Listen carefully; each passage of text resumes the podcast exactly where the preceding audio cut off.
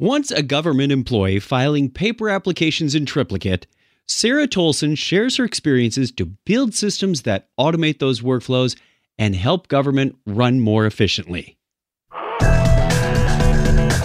Welcome to Breakpoint, the ServiceNow Developer Podcast. Here's your host, Chuck Tomasi. Hello, ServiceNow admins, builders, developers, and I'm talking to you. Yes, you curious individuals that I say with the utmost love and respect. In this episode, I'm joined by the lovely Sarah Tolson, rock star ServiceNow developer at Glidefast, super mom, and wife of another name you might recognize, but we'll get to that in a little bit. So how are you today, Sarah? I'm doing pretty good. How's that for a rock star intro? Yeah, I feel all pumped up now. We need music or something. You need some walk-on music for that thing.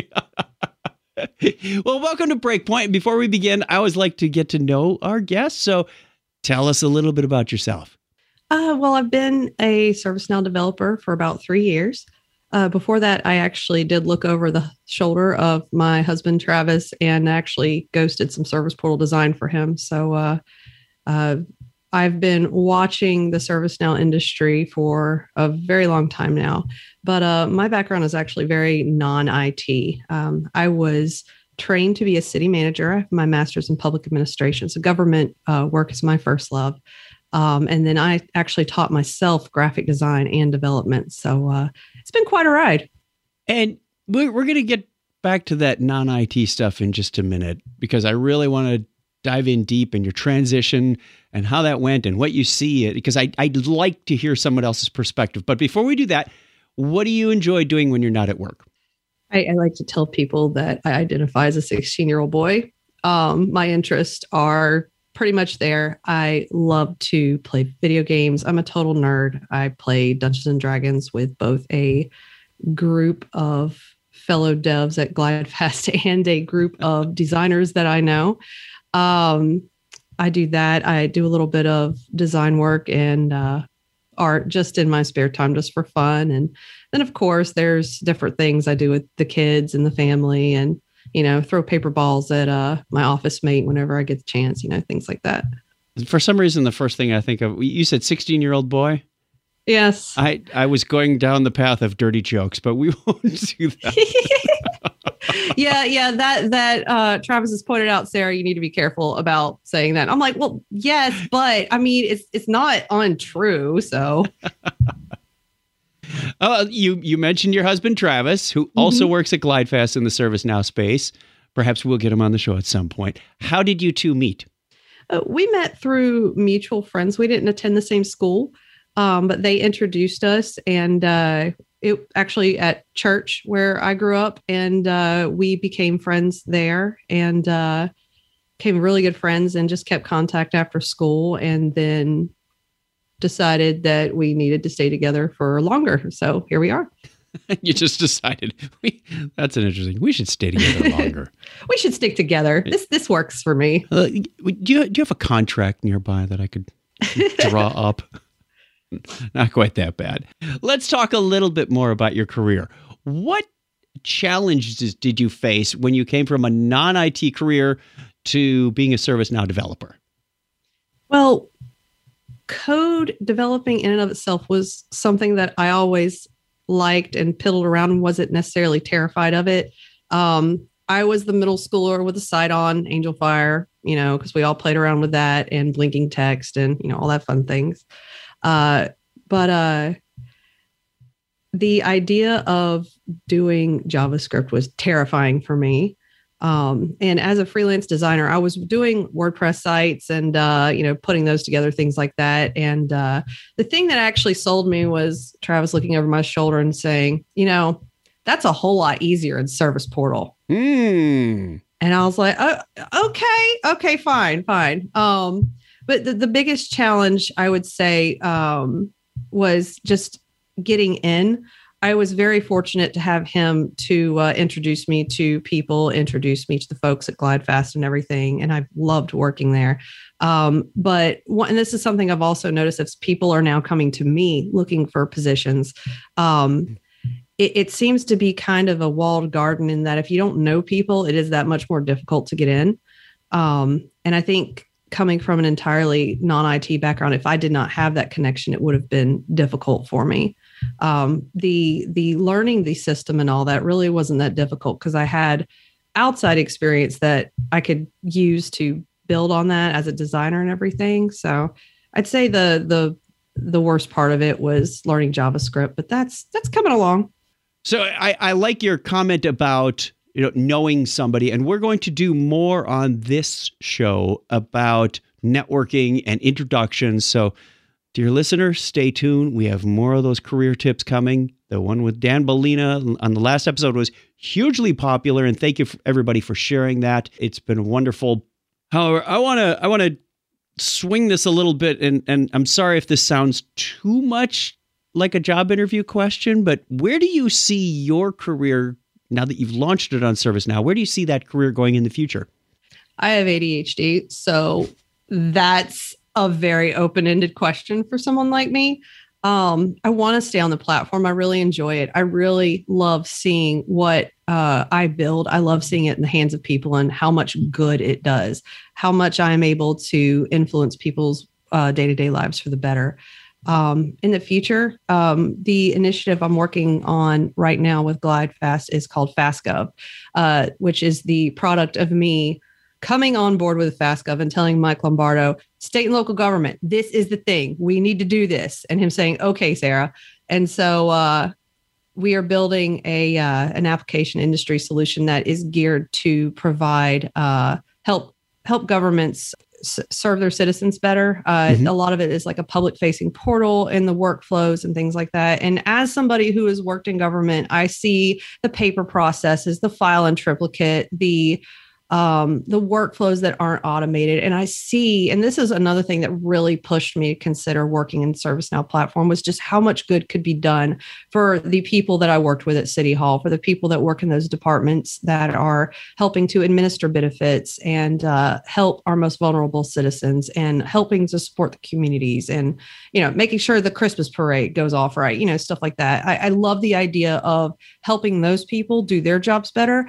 And I love the idea of applying for government services, whether that's a building permit or, WIC benefits. I love the thought of making things from both ends just so much easier. I think our communities are ready for it. So for the future, I'd love to see that grow and expand to a place where we can help governments with many different processes by having something that's ready to go.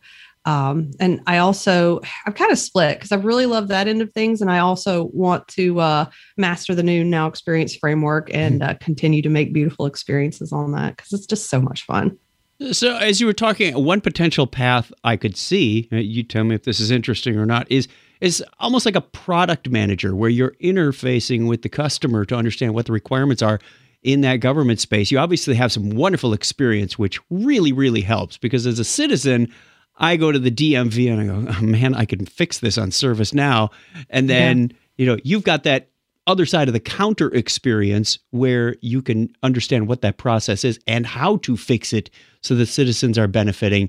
But if you were to, expand and elevate and GlideFast were to grow in this, federal space where you could say, all right, Sarah, you've now got a team of people that are going to implement this stuff.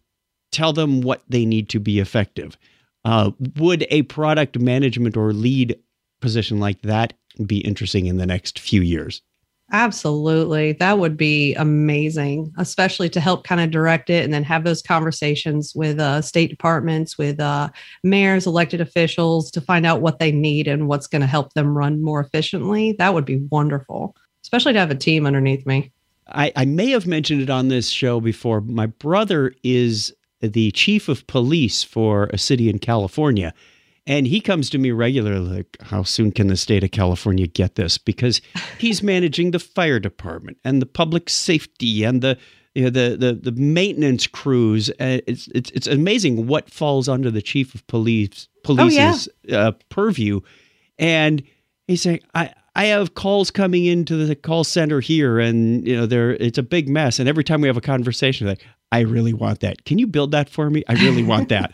So there is a huge appetite among the government officials to get this in their hands. And especially one of the things I see that ServiceNow can do, you talk about him having all these multiple areas of responsibility. A lot of times in local governments, you'll have one department that has one little application that does one little thing and another department that's paid for a different application, and none of it talks, none of it's on the same platform. Yeah. And a lot of it is very outdated, or the vendor wants you to pay anytime you want to change anything. And I love that ServiceNow will not only give these governments the flexibility to change as they need to, but it's going to allow them to have all that in one place so that the police chief can see maintenance stuff. They can see the fire department reporting, you know, everything they need right in one place. I've talked to a couple of mayors that are looking for the same thing, looking for a system where they can see metrics and data from across all of their different cities' departments in one place. And ServiceNow is just so perfect for that. I know it's a bit retrospective, but I believed right from the beginning of the current COVID crisis that if we had implemented an emergency management, the vaccine rollouts, everything at a federal level, instead of every municipality and city and county doing their own thing, that would have been so much more effective. The information flow would have just been terrific. It's hindsight is 2020. For the next virus outbreak, we'll get it right. Yeah, for the next pandemic, we're so ready. We've got this one understood. Hopefully we don't have to wait another 100 years. I say that in jest. I know there are still people that are suffering, so please don't write me any hate mail. Yeah, that's best wishes, and everybody, please stay safe, do the right thing. I know as we record this, there's a huge crisis going on in India, and we wish them all the best. Yeah. So back to your career. Now, for several years, you were a graphic designer and front-end developer. You mentioned WordPress, and we had a bit of a story before we started recording about that. How has that helped you with your work with ServiceNow? Well, like I mentioned, I've got to where a lot of my focus, especially initially, was on Service Portal. And what I have come to find is that a lot of the attitudes in our industry regarding Service Portal, regarding design, is that it's an afterthought. It's just the paint you put on the walls after the functionality is put in place. And yeah, exactly. Like, I could rant all day about the importance of design. That's a bit like saying security is an afterthought to an application. No, exactly. No. And the way I frame this conversation, both to my coworkers and to my clients, is look, that Service Portal is your user's first impression of your customer service and everything you have to offer through the ServiceNow platform. That first impression matters, and it's going to help them decide whether or not they are going to adopt and use it. And you know what? If your users don't adopt, all that money you spent on that awesome functionality doesn't matter. So I have enjoyed using my knowledge of design, of UI UX principles, to educate about the importance of ServiceNow to kind of help drive user adoption and things like that. But also, I've noted that there are so many developers that have come to me, and they could script circles around me, and they know the platform way better than me. And they've been on the platform longer than me. But one thing they've come to me and said is that, you know, Sarah, I can do this and that, but I don't want to pick fonts. I don't want to pick colors. Yeah, that's me. Do not ask. I can spend days tweaking CSS. Oh my goodness. CSS is like, that's my jam. That's where I live. But I love being in that place, not only where I can show the value of design, but also to come along and help and guide and say, hey, I understand. I'm here to help. Let me, you know, make sure our customers see the success that they need. And I've tried to do a little bit to teach different design principles and different techniques that people can use and take to their clients or their organizations to improve the design and the outlook for their end user experiences. You hit on a couple of points that I want to back up to. That working together between designers and engineers, I'll call them, or the more technical consultants, the ones who know the back end, is imperative, because that's the only way you're going to get this done effectively. There are people, I learned this early in my career, especially when the web was coming around, that every web developer is not a good designer, and every good designer is not necessarily a good developer. But if you harness the power of everybody's talents and you work together throughout the whole project lifecycle, you can come up with some magnificent experiences. It's amazing what happens when you put those talents together rather than throwing it over the wall. And yeah, you got to have the data model built out before you start putting, I hate to say it, like, you know, when you start putting the paint on the house, you got to have the framework up. But my tenet has always been begin with the end in mind. I stole that from a management principle or somewhere, time management thing. I forgot if it was Stephen Covey or Peter Drucker or whatever. That sounds familiar. And unless you know what your outcomes are expected, you don't know what to build at first. If somebody says, just put a field here and a field there. It's like, why? What are you doing? Give me a purpose. Give me a reason. As a developer, you need to understand what those are. And you say, what are you driving towards? Let's look at the report you're trying to do. Let's look at the website we're trying to build. Let's look at the experience that the customer is moving through as they get this request submitted, or find out if a park is available, or ordering a pizza, or whatever it is. Let's walk through a day in the life of that, and that will tell me what tables I need to build and how the relationships go and what scripting needs to be done to perform that logic. That's it feels like a backwards design, but it's also it focuses on the outcomes first. Oh yeah, it's and I like to call it user-centric design. I like to say, remember, we are developing this stuff for people with lives and dogs and cars that break down in the middle of the day and kids they have to pick up from school. You know, these are people. Let's do something that is going to make the experience enjoyable and not a burden to them. And I think ultimately that is the goal. Like, especially for government, I always love to give the example of designing for Becky. When I worked at City Hall, I worked under a city clerk who was just this amazing lady. She was in her mid to upper 60s, and she was just the quintessential sweet Southern motherly figure. And she did many things well as a city clerk. And she made this cornbread that she would bring to our potlucks and everything for the City Hall employees that we would all like fight over the last piece. It was so good. But she'd be the first to tell you, I don't do computers too good.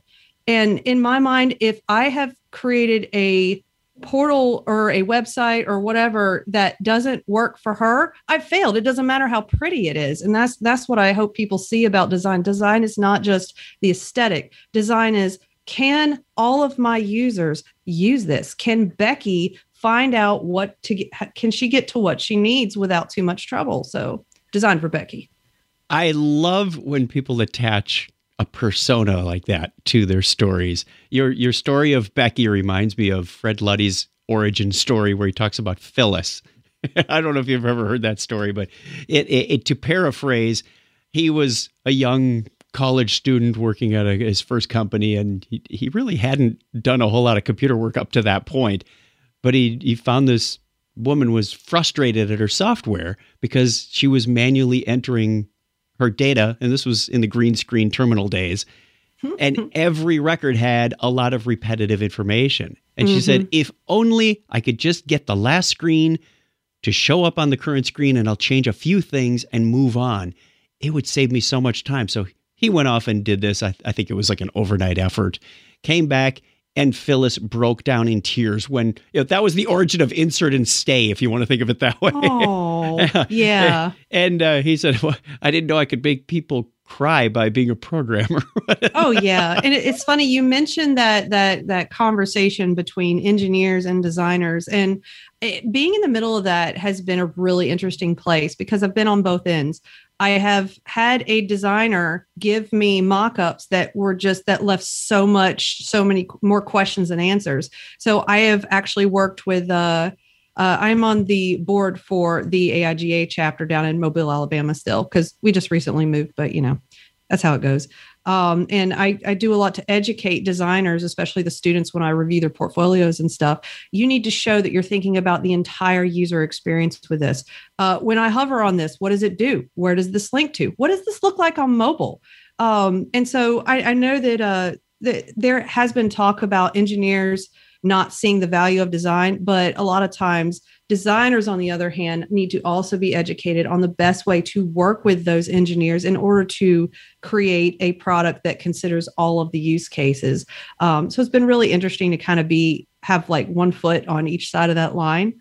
But the engineers that I have worked with, my fellow developers, have been really great about asking the right questions or understanding what I'm putting towards them as a mock-up or a design or whatever. But yeah, it's definitely a conversation that needs to be encouraged on both ends. That reminds me of something earlier in my career as well. And it just, the underlying fact is, if you want to elevate your career, you have to look at more aspects than just what is in front of what's on your desk today. Oh yeah. You have to be understanding of what inputs are you receiving and what outputs do you need to produce, to where do you fit in that pipeline and how can you overall improve that. Early in my career, I was IT support for an engineering company, and it was electronics, engineering, test, and manufacturing. Mm-hmm. And early on, it was customer comes with an idea, the engineers would design circuit board, whatever, and throw it over to the wall of manufacturing and go, here, now you guys crank out 1,000 of these a week. And in manufacturing would get this and say, but you've built things in here that aren't practical, or they take a long time because we now have to manually solder these components rather than, can we work for that? And they used to call that DFX, where it was designed for manufacturing, designed for test, designed for whatever. Mm-hmm. And when we recognized that, and coupled those closer and got the manufacturing people into the discussion earlier and got the designers into manufacturing a lot later, there was more of this crossover of who's talking with the customer and when, to understand what the requirements and the outcomes were. Oh, yeah. It really made for a better customer experience, and their customers had better time with the product too. So think about not only what work you've got on your desk, but who does it impact upstream and downstream, and work closer with them, even if it's anything from coding to you're handing it off to the marketing team, or at some point it will be handed off to the marketing team, or the technical consultants in front of you, or the process owners behind you.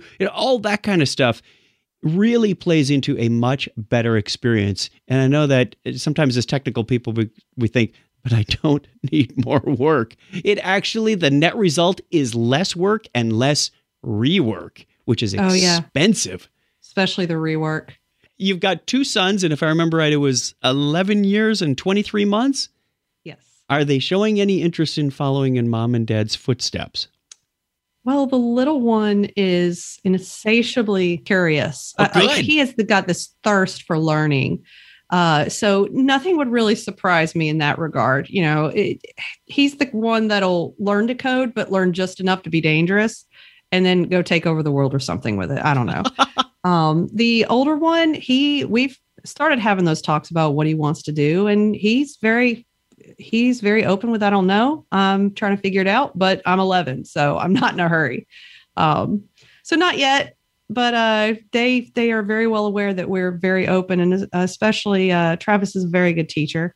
I love seeing him work not only with our kids, but also with people in the community and the way he imparts his wisdom.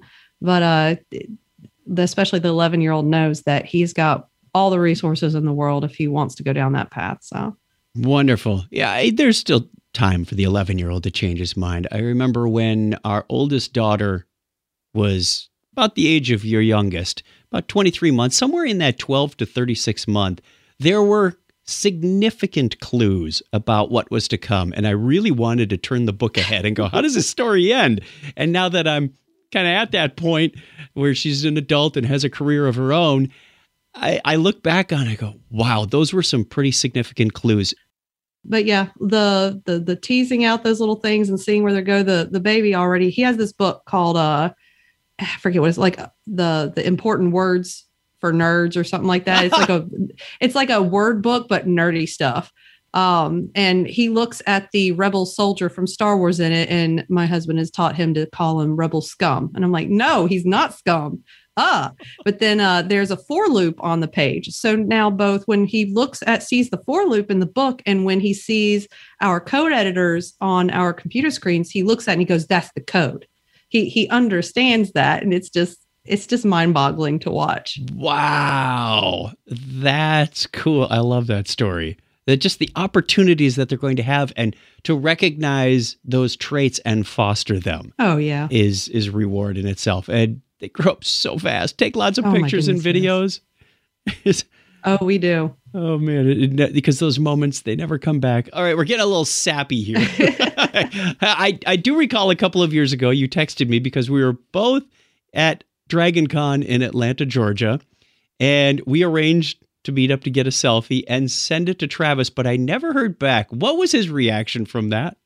So this is one of our favorite stories to relay to people in the industry. So let me tell you about both of our experiences, Chuck Tomasi, that sort of thing. Beforehand, I told Travis, I saw Chuck post in the Dragon Con thing on Facebook. He's going, so I'm going to try to catch up with him. And Travis is like, you don't just reach out to Chuck Tomasi. He's Chuck Tomasi. And I was like, well, that's not how I operate. So, here we go. What can it hurt? And then afterwards, I sent him that picture and he's like, of course you hung out with Tomasi at Dragon Con. It's so funny because I'm the more outgoing of the two of us. And it consistently baffles him how I just like get along with people and just kind of find my way. And I'd like to joke with him that I came to Glidefast and I kind of stole his people out from under him and made them my people. And he always ends up shaking his head because it's like, no matter where I go, I find like air quotes, my people. Like if we're with a client and if any of them are nerdy people with similar interest to mine, I'm going to find them. It's going to work itself out in conversation. And then we're just going to be best friends for the remainder of the project or what have you. And I'll start talking about this kind of stuff on a client call. And he's like, are you kidding me? So he was just baffled that it actually happened. And I love that. That just made my day. He got to meet you a few years earlier at Knowledge. And I was like, well, I didn't get to go to Knowledge, or I'm not going to get to go to Knowledge. So I need some knowledge in my life. So there you are. Next year, we're all going to get together at Knowledge 22. Oh, I hope so. But if anybody has that perception that Travis had, that I'm on some kind of pedestal and I'm unapproachable, that's not the case. I'm a developer like you. I write my code one bug at a time. There's nothing really special other than I have a camera and a microphone. We all breathe the same air. We're just human beings and we have slightly different jobs. But if we're ever in the same place, I look forward to meeting up with any one of you viewers or listeners out there. That's a treat for me. I will say that the year Travis came home from Knowledge and had met you, that is what he talked about, how approachable you were and how easy it was to talk to you and just what a great storyteller you were, which you are. All right, back to the platform. What is one thing you would like to see changed in the platform? The new Now Experience framework is amazing and I love it and it's so cool, but I need it to have mobile compatibility because right now it does not. And I can't go to the government clients that I have and recommend that to them without the mobile compatibility. Because a lot of times, this is why mobile is so important in government. A lot of times your citizens that most need those government services, whether it's TANF or WIC or whatever, the only access to the internet they have is on a mobile device.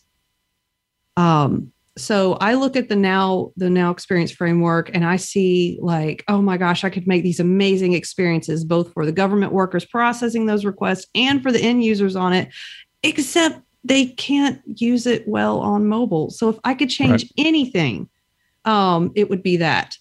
A close second would be the ability to change what the service catalog item button says. Because you can only pick like three options. I'm like, just let me pick it. Let me do a text field and make anything, but that would be a close second. But the mobile compatibility would be a big thing for me. I would love to see that. And I know that ServiceNow's got a lot of things going on right now. Within the next two versions, I can only imagine, but that would just make my day. Cause then I could start to fully encourage my clients and create solutions on that new framework because it's awesome. And I really want to, you know, help foster that transition. Now, have they thought about using the native mobile application, either Agent or Now Mobile?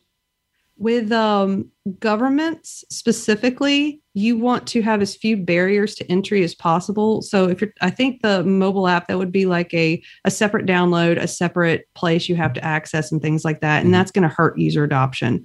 The access to services is such a huge concern that in a lot of these federal applications, you can't even use mandatory fields, because requiring a field to be mandatory can hurt their ability to submit it. You have to let them submit a blank application.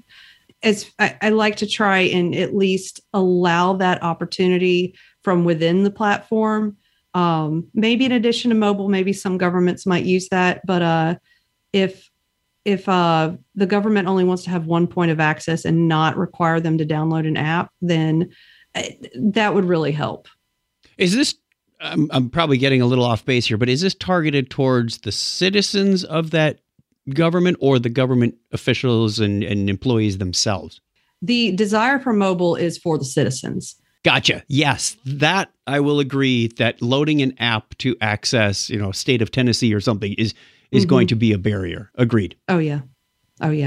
And the state of Tennessee was one of those projects that I got to be a part of and absolutely enjoyed the experience. We when my first was born, we had to use some of those government programs just, you know, right after the recession hit and everything. And it was such a privilege to help them bring access to those services to life on ServiceNow. I think it's still in development right now, but that was a really fun project to work on. As we wind down, now that you've made this transition from a non-IT career to a tech career, what are some words of advice you have for someone getting started as a ServiceNow developer? Don't be intimidated. The platform is huge. Pick a part of it, especially now. It wasn't huge years ago, but now it is. Pick a part of it that you're interested in, you enjoy, and dive in and learn it. And I will say that the ServiceNow community is so open and accepting, made it very easy to pick up a few things, to learn the platform and all that. But I think even more so than that, work with people you love, especially as a consultant. The work we do is very intense at times, and working with people that you really jive with can do a lot of good, especially when you're burning the midnight oil to meet a deadline or something like that. Good advice. Well, thank you very much for joining us today, Sarah. And before we leave, can you let the listener know how they can get in touch with you? You can get in touch with me on LinkedIn. I think the little / thing for me is just S. Tolson. And then my website is portalorum.com. Well, thank you very much. And I will be sure to include the links in the show notes. Thank you, wonderful listener, for joining us today. And don't forget to check out the other ServiceNow podcasts. You can find them at community.servicenow.com under the resources menu. Be sure to subscribe to the podcast and get it for free to have it automatically delivered to you. You can do that by following the link devlink.sn/break-point. Again, thank you so much for sharing today, Sarah. It's been a pleasure. All right. Thank you, Chuck. Please let us know what you think about this podcast. You can leave feedback or ask questions in the ServiceNow community. For more great information on ServiceNow development, check out the ServiceNow Developer Portal at developer.servicenow.com. Thanks for listening.